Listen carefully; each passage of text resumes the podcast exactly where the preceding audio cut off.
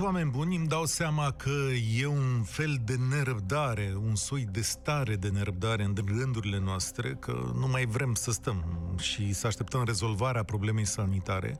Văd că lumea și-a luat viața în propriile mâini, dacă mă uit pe străzile din uh, București, se merge la muncă, se aleargă, ne vedem de treabă, se mai ferește câte unul la altul, uh, dar în definitiv suntem datori să mergem mai departe, nu? Orașele noastre sunt mai aglomerate, piețele sunt mai pline, știți și așa un pic diferit, că nu sunt molurile deschise, că dacă erau molurile deschise, era fix la fel ca înainte.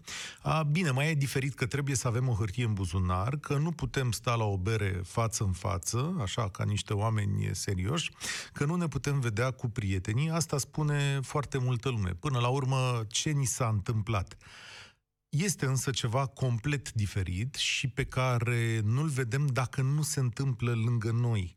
Încă se moare, oameni buni încă se moare. Sunt oameni care mor, sunt oameni care se îmbolnăvesc, există semeni de ai noștri într-un pericol mortal și trebuie să avem grijă de ei. Sper că ne-am lămurit cu toții că nu e vorba doar de o gripă și că povestea asta va continua luni de zile cu mai multă sau mai puțină intensitate. De asta președintele Iohannis o să prelungească astăzi starea de urgență peste 45 de minute cu încă o lună dar cu posibilitatea de prelungire încă pentru o lună, adică până pe undeva pe la 15 iunie. Asta ar putea însemna sfârșitul economiei, care și așa s-a blocat, Pare că președintele, cântărind între cele două valori, adică între viață și economie, a spus că viața este mai importantă și chiar așa este. Adică nu avem o dezbatere aici. Viața nu ne-o dă nimeni înapoi. Și nici sănătatea, adică poți să ai bani cât de mulți vrei, dar o să vezi că nu te ajută întotdeauna la sănătate. Dar în viață există crize și, cum să zic, probleme complicate care nu au răspunsuri lipsite de nuanțe nu au răspunsuri, rezolvări simple. Multe lume se întreabă acum dacă acest răspuns al președintelui Iohannis este de ajuns. Eu, de exemplu, sunt unul care vrea să audă mai mult de la Claus Iohannis astăzi. Vreau să aud date și termene de la care ne-am putea relua viața și mai ales cea economică. Este firesc să te preocupi de sănătate, dar problemele complicate au nevoie de niște răspunsuri mai complexe așa. Există deja parlamentari care spun că nu vor vota această nouă stare de urgență sau o vor face condiționat. Cererile lor sunt legate de economie. Se dorește un plan de măsuri de relansare, stabilirea unei date de redeschidere. De asemenea, se vrea prezentarea planului de ajutor economic, a unui plan de ajutor fiscal, a unui plan de sprijin la agriculturii, dar și acceptul ca agricultura românească să poată beneficia de mișcări de zilieri, așa cum a beneficiat agricultura din Italia sau cea din Germania. Multe, multe condiții venite dinspre Parlament. Să vă spun și cine a pus aceste condiții, domnii Tăricianu, Ponta și Ciolacu. În același timp, chiar ați auzit mai devreme la știri, sunt state unde treaba repornește, da? Spania, Austria, Germania deja repornesc economiile, deși prima, măcar prima dintre ele, Spania, are în continuare sute de morți pe zi. Da? Austria a redeschis mii de magazine, Franța a pregătit un plan de repornire undeva pentru data după 4 mai. Și discuția de astăzi, prieten, vă spun de la bun început, nu are răspunsuri simple, adică nu există da sau ba. Cu asta trebuie să cădem toți de acord. Are răspunsuri complicate care oscilează între viață și viață obișnuită. E o diferență. Viață și viață obișnuită. Este corectă măsura președintelui Iohannis? Ce este mai important pentru voi acum? Asigurarea sănătății pentru toată lumea? Sau să vă întoarceți la muncă așa cum o făceați înainte? Ce măsuri așteptați de la Guvernul României? Pot fi îmbinate cele două tipuri de măsuri astfel încât o parte din populație să se întoarcă la muncă și să protejăm grupurile vulnerabile în același timp? Despre asta e discuția de astăzi la România în direct. 0372 069599 este telefonul nostru. Hai să ne audă oamenii care decid, căci până la urmă, pentru noi iau aceste decizii. Lucian, tu ești primul la România în direct. Salut, salut, Cătălin. Salut ascultătorilor. Uh, da, ce pot spune? De la președinte, eu personal nu aștept uh, mare lucru. Prin prima faptului că, până la urmă, rolul președintelui nu este de a decide economic soarta unei, unei națiuni. Uh, guvernul ar trebui să intervină aici. Guvernul ar trebui, într-adevăr, cum spuneam mai devreme, să facă un plan de repornire, de redresare al economiei. Faptul că sunt mulți oameni pe străzi, mă rog, asta e o chestie care a exprimat-o mass media în reportaje uh, din pieți, dar să nu uităm, nimeni nu s-a gândit că până la urmă săptămâna trecută, uh, miercuri, joi, vineri, pensionarii și-au luat pensiile. Sunt foarte mulți dintre ei care trăiesc de la o pensie la alta și în momentul în care ajung banii la ei, uh, primul lucru asta fac, își cumpăr alimente. Stai un nu? pic. Deci eu când vorbesc de președintele Iohannis, vorbesc ca, un, ca despre un factor de decizie politică, adică ce va anunța el astăzi nu vine doar de la el din birou. A vorbit cu Orban, cu Arafat, cu toată lumea implicată. Și ne așteptăm ca aceste restricții pe care le vedem și care sunt importante să continue. Asta este un lucru clar. Ce întreb eu astăzi este dacă nu cumva președintele trebuie să spună ok, pe lângă restricțiile astea, uite la ce ne-am gândit. O să dăm drumul la câteva magazine sau, nu știu, ne întoarcem la muncă. Cătălin, sau nu o să facă nimic, Cătălin. Ah, ok. Au, discutat, au discutat de pensii că le vor da în avans. Nu au dat nimic, nu au făcut nimic. Au discutat de amânarea uh, ratelor. Dacă ar suna ascultătorii, în cazuri eu le-am auzit, da? și ar, uh, ar spune condițiile care le, le impun băncile pentru amânarea ratelor, o să vezi că este praf un ochi sau, nu știu, apă de ploaie. Nu, președintele nu o să facă nimic. Deja ne-am obișnuit cu dumnealui, dacă înainte îl vedeam uh, de două, de trei ori pe an, acum îl vedem în fiecare zi sau aproape în fiecare zi la ora 14, spunând același lucru, să fim atenți, să ne ferim, să nu vină românii din afară în țară, cu, cu care sunt de acord până la urmă, dar nu obligatoriu. Asta e la alegerea fiecăruia ce și cum. Deci nu o să facă nimic acest guvern și nu o să facă nimic nici domnul președinte. Întrebarea e dacă putem rezista așa mai departe. Mulțumesc, Lucian Vasile, la România în direct, 0372 069599. Vasile, ce aștepți? Da, vă aud. Bună ziua! Ce aștepți? Între sănătate și viață și economie, locuri de muncă, sărăcia asta, cum, am, cum alegem astăzi? Bun, uitați, vreau să, să fac o remarcă. În momentul în care s-au luat, sau, mă rog, la nivel național, la nivel mondial s-a hotărât că măsura cea mai justă este ca să izolăm uh, pe toată lumea, eu atunci mi-am pus o întrebare, ținând cont de faptul că s-au identificat grupele de risc și le numerez în mare. Oamenii de peste anumită vârstă, care identificăm în mod normal cu pensionarii. Uh-huh. Și mai sunt persoanele care au imunitatea scăzută datorită unor probleme medicale mai grave. Oare nu era mai simplu dacă noi toți ne gândeam hai să izolăm pe acești oameni protejându-i astfel printr-o, nu știu, măsură mai, mai eficientă de, de ține departe de restul populației care nu are un risc major de a se infecta deci cum? sau, mă rog, de a se îmbolnăvi. Ca să, să vorbim pe șleau așa, tu i-ai închide pe bătrâni astăzi, da? Nu, adică nu, nu, nu i-aș închide. Aș încerca să izolez. Ei da, acum sunt izolați, asta, da. corect? Da, sunt, sunt. Exact forma care o avem acum, dar poate în alte, cu particularitățile diferite, aș fi făcut-o de atunci, doar pe ei. Și nu ar exista costuri suplimentare pentru stat, pentru că oricum e o formă de protecție prin acea pensie pe care o capătă, sau cei care nu pot munci deci de azi, dacă ai fi în locul, dacă ai fi în locul președintelui și a guvernului, tu ai dat drumul la motoare de astăzi, da? Adică ai rezolvat Eu aș fi lăsat motoarele de la început să meargă, pentru că mai apare un um, factor mă rog, un efect pervers la aceste acțiuni. Uh, noi cu virusul ăsta oricum, uh, sau coronavirusul ăsta vom trăi tot timpul de acum încolo. Și Corect. oricum se va ajunge la concluzia asta că nu poți să ții la nesfârșit lumea. Gândiți-vă, sau mă rog, analizați lucrurile și dintr-o altă perspectivă. Ce se întâmplă cu oamenii care își termină resursele financiare și mâncarea? E suficient două, trei zile să-i ții cu mâncare insuficientă și le scade imunitatea. Corect? Corect. Și în momentul în care ai imunitatea scăzută, nu mai poate corpul să lupte cu coronavirusul.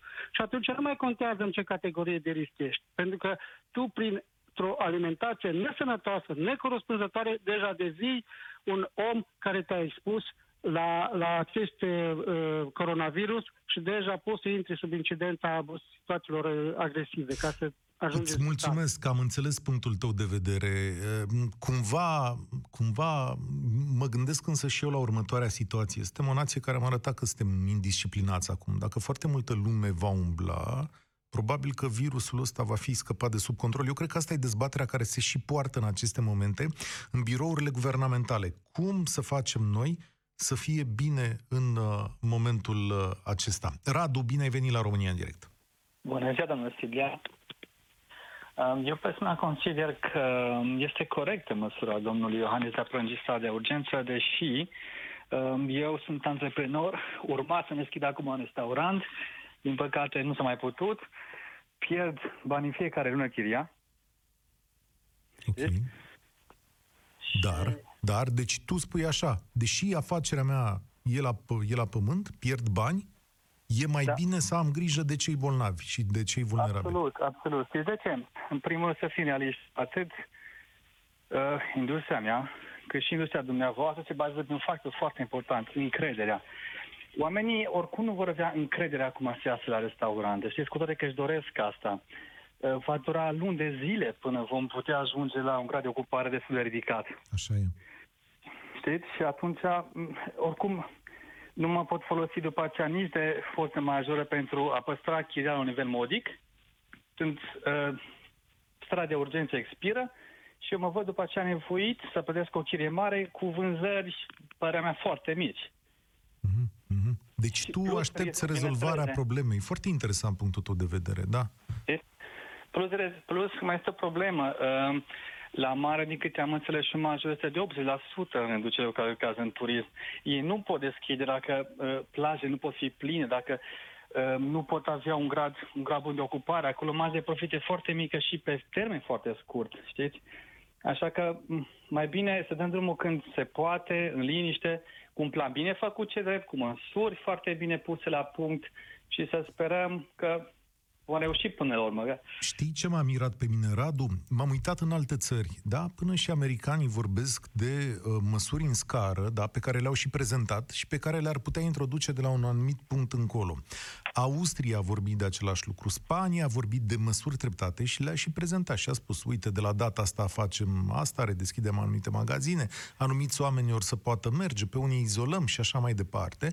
Deci există un lucru clar, un lucru legat de transparență. Au luat aceste de- decizii de deschidere treptată și Franța inclusiv, E, la noi nu prea am văzut semnalele astea. La noi singurul semnal care se dă este legat de protejarea sănătății oamenilor. Foarte important, dar atât. Da, asta așa este. Mete, um, cum am spus, încredere e factor decisiv. Din păcate, încrederea noastră în autoritatea statului este foarte, foarte redusă. Ah. Um, știți cum e? Asta e o problemă. Asta e o problemă mare. Pentru că, indiferent ce ar spune, lumea nu mai are încredere. Uh, s-a întâmplat să întâmplat la colectiv, s-a întâmplat să întâmplat cu pensiile speciale, cu fel și fel, cu celebră ordonanță 113 sau care a fost. Uh, vedeți, toate astea au făcut ca încrederea în stat să fie foarte redusă. Statul nu avem încredere nici în cei care lucrează la stat, ceea ce nu este corect, pentru că sunt foarte multe persoane capabile care lucrează acolo. Corect, dar mintea deci, noastră generalizează și de fiecare dată când te apropii de obiectivul problema. ăsta, gândești, gândești, domnule, nu vreau să-i văd pe ăștia. Deși, până la urmă, cumva îți rezolvi problemele și omul îți sfințește locul. De fiecare dată. Acum de lucrurile însă dată. sunt mai complicate. Radu, îți mulțumesc că ai trecut pe la România în direct. Opiniile voastre sunt importante. Așadar, Radu a renunțat la o afacere, a renunțat, da? Stă în așteptare până când toată lumea va fi salvată. O decizie grea. O decizie, bine, dacă ai niște bani puși deoparte, trebuie să ai, să ai răbdare. Domnii din Parlament, Ponta, Tăricianu, Ciolacu, îi pun condiții domnului Iohannis pentru prelungirea acestei stări de urgență și pot să înțeleg punctul de vedere al celor pe care îi reprezintă. Dacă nu mai ai bani la teșcherea și se termină și tu ești în șomaj tehnic și vezi că lucrurile nu mai merg bine, dar vezi că lângă tine nu sunt cazuri de boală. Sau stai să faci o socoteală, da? Și spui, domne, în România parcă nu e așa rău ca în Italia și în Spania. Și aia în Spania se grăbesc să ia măsuri economice. Oare noi nu putem face la fel? George e la România în direct. Bună ziua! Bună ziua, vă salut! Vă sunt din partea de vest a țării. Am ascultat convorbirea interlocutorilor dumneavoastră și o să vă spun câteva cuvinte din punct de vedere al situației noastre, deci din partea de vest eu fiind și antreprenor. Foarte bine, așa. Din punctul meu de vedere este destul de, de dificilă situația din momentul de față la nivel național. Măsurile, din păcate, care se iau, se iau în lipsa unui plan destructurat, ca să zic așa, sau din lipsă de bani la buget. Mm. Problema este că nu o să putem continua în această situație, deoarece economia abia acum, din 2007, 2008, 2009, abia acum cât de cât și-a revenit în proporție de 10% la noi în țară, iar cu acest COVID ne-a dărâmat cu totul. Eu activez în uh, domeniul transporturilor și m-a afectat destul de mult. Problema care va fi pe viitor este că nu vom putea aștepta.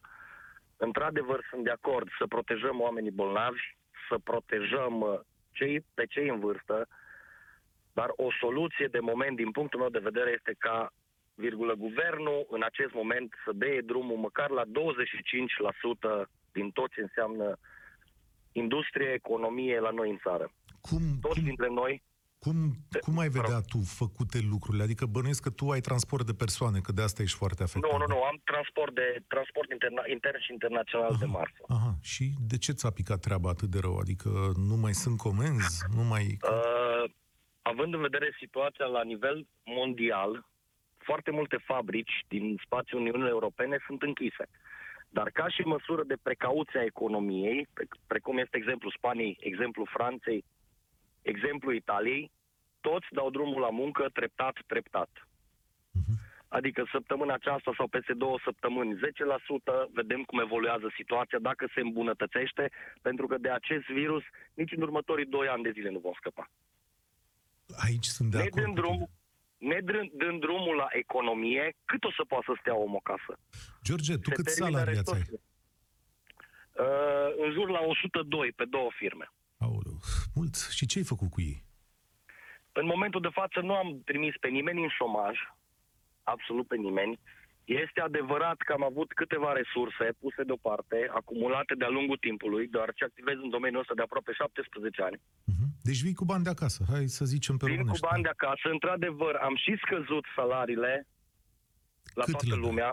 La 50%, toți angajații. sub 50%, cât le dai? Nu, nu, nu, nu, nu, undeva la maxim 20% din fiecare, de la fiecare angajat am scăzut din salarii. Uh-huh. Problema este că dacă cei cu care eu nu am contract nu dau drumul la muncă, situația va fi dezastroasă. Știm destul de bine că în momentul de față sunt peste un milion de șomeri în România.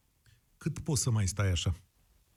Eu zic că în maxim, maxim două luni de zile, dacă nu se dă drumul la, la economie, nu o să mai pot să țin și să fiu nevoit să dau uh, oamenii în șomaj.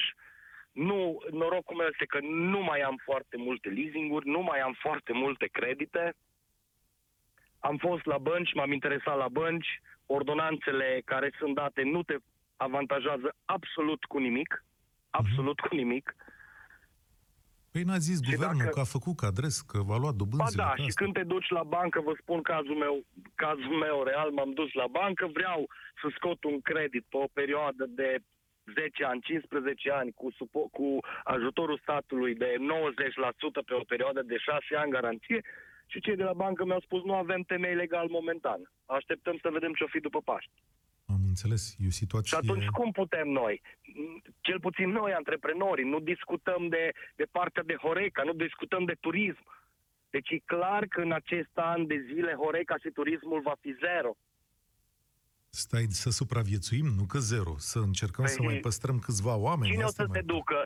Sunt curios cine o să se ducă anul acesta la mare, cine o să se ducă la munte, cine o să o facă un eveniment, un botez, ha. o nuntă. Bun, bun, așa, zile, zile. Păi și ce facem în situația asta? Că eu nu am văzut niciun semn de la Guvernul României. Am văzut singurul semn și pe care îl înțeleg și-l admit. Domnule, trebuie să ne păzim, încă se moare. Bun, cum ne păzim din moment ce visteria statului e goală? Au venit atâtea, atâtea concetățeni de-a noștri din străinătate, care nu mai au bani. Ce o să se întâmple? O să intre peste mine în casă, să-mi dea în cap, să-mi ia mâncarea din frigider? Ce o să se întâmple? Ați văzut ce se întâmplă la nivel național. Toată lumea care a venit acasă merge la primărie. De unde să dea primăria? De unde să dea primarul respectiv? Noi ne confruntăm, nu avem măști la spitale, nu avem combinezoane, nu avem aparatură. De Îți unde mulțumesc. o să dea statul dacă nici nu încasează nimic de la mine, de la ăla, de la ăla, de la antreprenori? Se știe clar, economia uh, românească în momentul de față, peste 60% este susținută de noi, de antreprenori. Dar dacă eu nu am ce să muncesc, de unde să dau bani la stat? Ce o să se întâmple? O să intru în insolvență.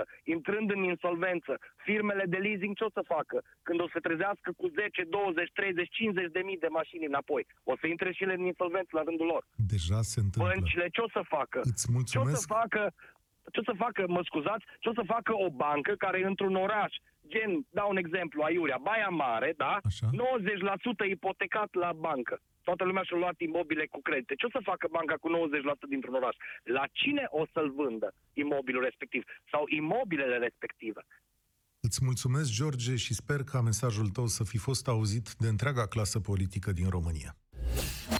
România în direct cu Cătălin Striblea la Europa FM. În 20 de minute, președintele Iohannis ne va vorbi, oameni buni, va anunța prelungirea stării de urgență cu o lună, probabil încă o lună. Dezbaterea pe care o avem astăzi și uh, pe care probabil că o vom purta toate aceste zile este când și cum și dacă președintele, guvernul vor începe să repornească economia românească.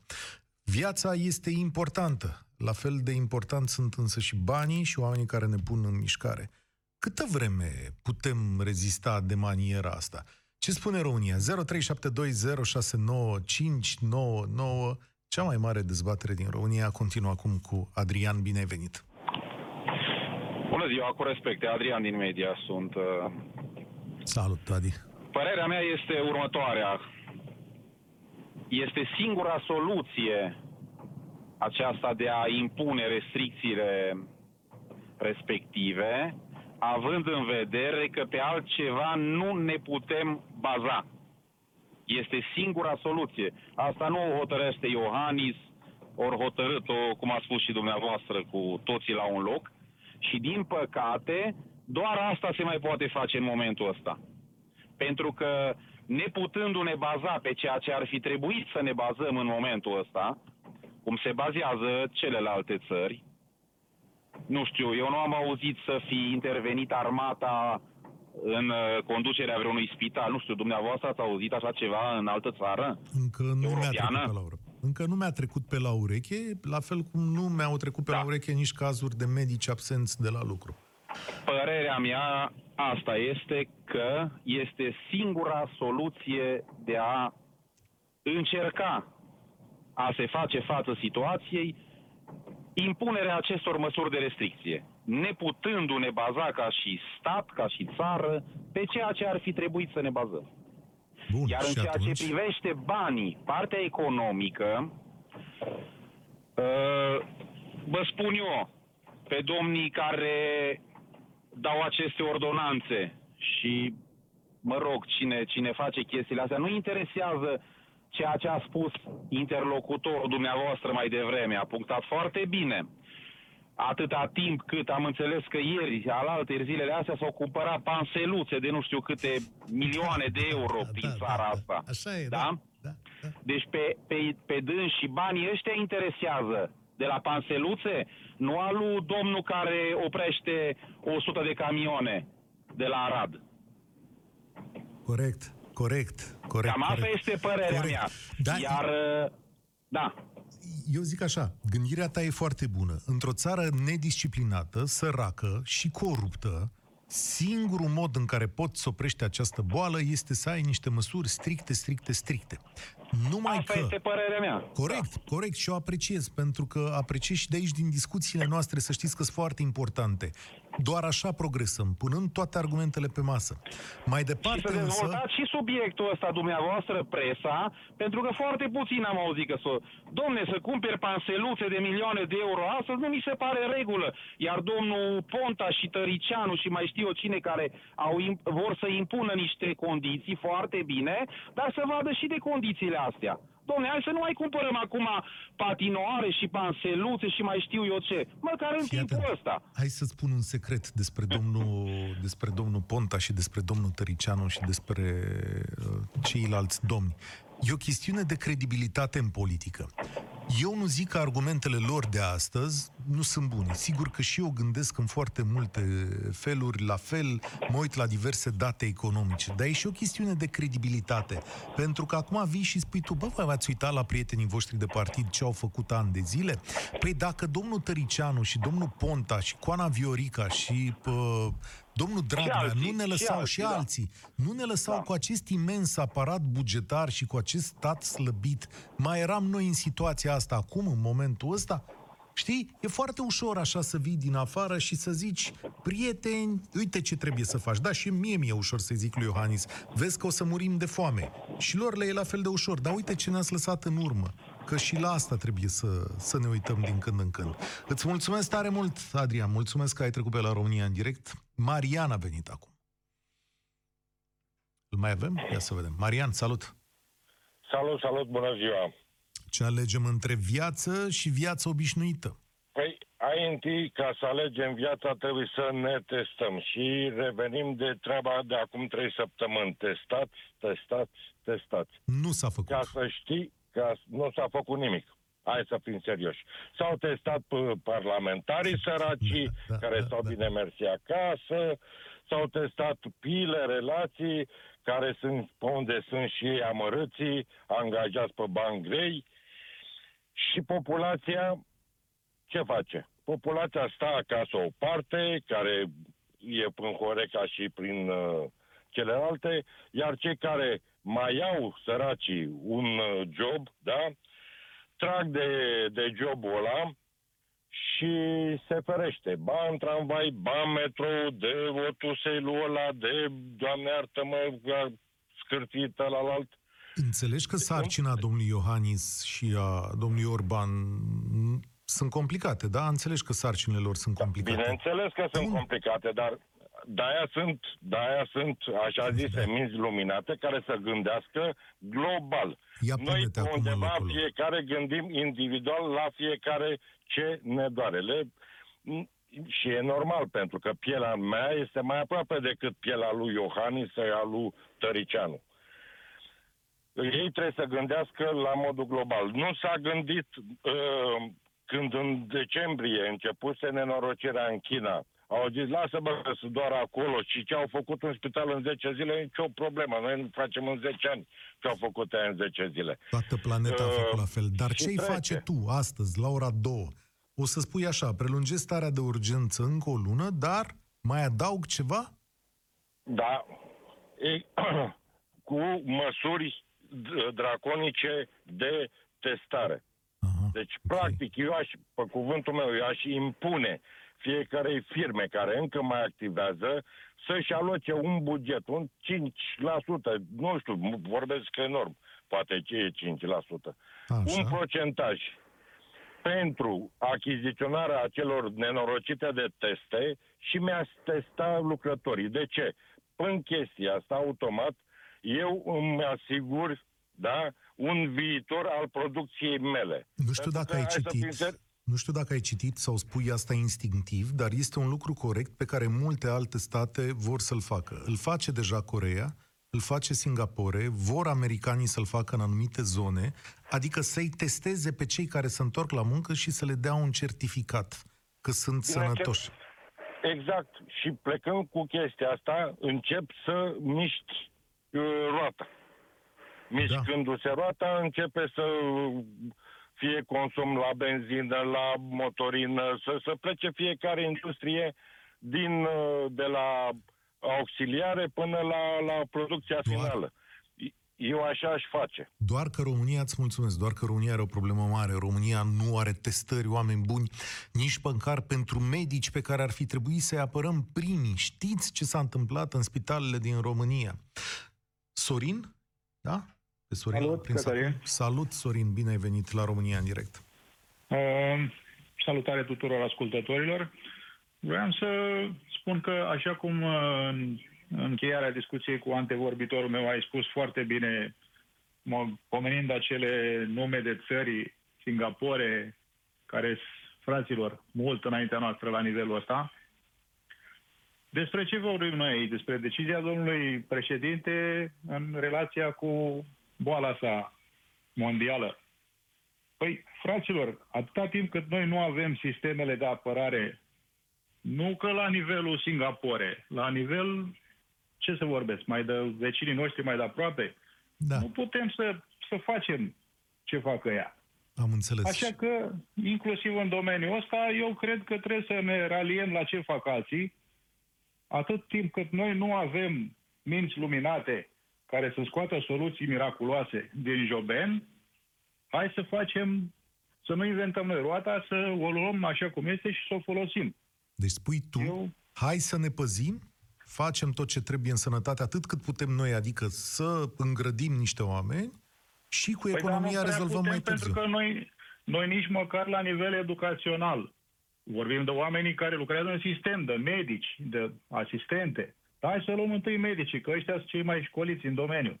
Păi dacă ăștia nu aplică și încă glumesc pe chestiunea asta, ce să vrem noi de la neagică ăsta, că ăsta la țară și îi văd cum se mișcă. Și nu e numai, mă uit la televizor. Ce, despre ce vorbim? Care respect pentru reguli? Vorba unui antevorbitor acum vreo doi oameni înaintea mea, păi fraților, e mai aproape pielea mea decât pielea statului. Care stat? Că statul suntem toți. Așa că nu, nu cred, nu există soluția miraculoasă. Da, vine președinte și ne anunță prelungirea. Noi trebuie să ne raliem. Putem să o respectăm? Nu o să o respectăm. Să nu, 100% iei, vorbim că... să nu iei o să dezbaterea mai pe care am respect. provocat-o astăzi ca un îndemn la nesocotirea acestor reguli. Cred că Nu, aceste da. reguli sunt bune, necesare și Sunt- că trebuie sunt. aplicate. Pe de Sunt, alt... sunt fraților foarte necesare, dar nu, nu văd că se respectă. Asta Lumea e. nu are conștiință, vorbim despre conștiință. Păi la mulți dintre noi nu există. Ai dreptate și Dacă aici vorbim ai de oamenii ăștia școliți care încă mai glumesc pe subiectul ăsta, despre ce conștiință a țăranului să vorbim? Am evitat Păi e ca, dezbaterea aia. te e refer. ca pe vremea lui Moromete. Îți Unii mulțumesc. sunt născuți cu conștiința la locul ei și o aplică instinctiv, alții poți să le faci tu 10.000 de reguli că nu o să le respecte. Și asta e adevărat, foarte tare ce ai spus, da. Și de oameni iluminați de la noi din țară. Daniel, bună ziua, ești la România în direct. Salut, uh, salut Cătălin. Salut. Dăm drumul la economie sau mai stăm o lună acasă? Uh, salutări la toată țara. Uh, da, tocmai stau și ascult de ceva vreme povești, cum povestiți aici cu antivorbitorii. Uh, ce aș face eu, că am auzit că ai adresat întrebarea, ce ai face Da. tu acum la ora două în momentul ăsta? Cătălin, două puncte de vedere doar dacă pe scurt așa. Ce aș face eu acum la ora două? Să spun sincer, aș face în felul următor. Da, sunt de acord să ne protejăm bătrânii, să ne, să-i protejăm pe cei vulnerabili și aș lua niște măsuri absolut obligatorie să se poarte masca, mă, distanța aia socială, să umble lumea cu dezinfectant în buzunar. Ok. Dar aș da drumul la muncă, Cătălin. Aha. Aș da drumul să meargă Cu lumea la măști, muncă. Cu mănuși, cu... Cum? Exact, să se respecte ad literam. Distanța socială, masca, în momentul când ești prins că n-ai respectat distanța socială, masca, dezinfectant în buzunar, vei fi sancționat drastic, adică ceva ca a doua oară să dormi cu ele în pat. Să le porți cu tine. Dar nu putem ține o țară blocată, Cătălin, pentru că o parte da, așa îi. Asta, dar nu putem omorâ toată țara pentru că o parte sunt bolnavi. Ce exact ca un antivorbitor? Da, ok, haideți să le facem testări, să-i punem cu măști, cu ce trebuie să respecte în, în ad literam toate condițiile, dar dă-le drumul, frate, la muncă să se miște. Problema Cătălin, noastră, se așa? termină resursele Da. și vo- va fi creat un haos. Știu asta, de asta mi-e Și al teamă. doilea punct de vedere, eu te sunt din Suceava, Cătălin, din zona roșie. Așa. Locuiesc în, uh, în oraș, cu chirie. Sunt un părinte singur, am un copil de 17 ani operat de trei ori, odată de tumoare, odată de pietre la fiere, a treia oară de ocluzie intestinală. Mi l-a operat domnul doctor Filip. Îmi pare rău să aud asta. Uh, Așa. Așa. Eu sunt părinte singur, sunt liber profesionist, locuiesc cu chirie, îmi port copilul, m-am mutat cu chirie în oraș pentru să putem plăti ca să împort copilul cu, la liceu, la Industrial 2 în Suceava, face liceu electromecanică și o să pot să, așa. Cătălin, eu dacă nu muncesc, mie statul nu-mi dă. Că nu mi se dă, nu-mi dă nimeni. Iar eu în momentul în care nu produc nimic, am o lună și ceva de zile, de când nu faci nimic. Păi îți dai seama că eu trebuie să-mi plătesc facturi ca tot omul, nu? Trebuie să plătesc chiria ca tot omul, trebuie să asigur unui copil toate cele necesare, să-l port și în școală și să avem și noi cele necesare traiului de zi cu zi. De unde, Cătălin? Și tu vii să-mi spui mie ca stat stai în casă, dragi români, stați în casă. Pe bune, dar mi-a bătut cineva la ușă să-mi spui, bă, tu mai ai cu ce mânca? Ai ce oferi la copilul ăsta? Nu. Îți mulțumesc atunci- pentru mesajul tău, îți mulțumesc și îl înțeleg. Ai grijă, tare ai grijă de copilul ăla, te rog frumos, pentru că te are doar pe tine și e important, important e să rămâi sănătos și apoi mergem și la muncă, dar cu respectarea tuturor restricțiilor. Procedăm așa, luăm publicitate, apoi vorbesc cu voi până când vorbește președintele Iohannis. O să vă rog să rămâneți pe fir cei care sunteți uh, deja și uh, ne întoarcem în 3 minute.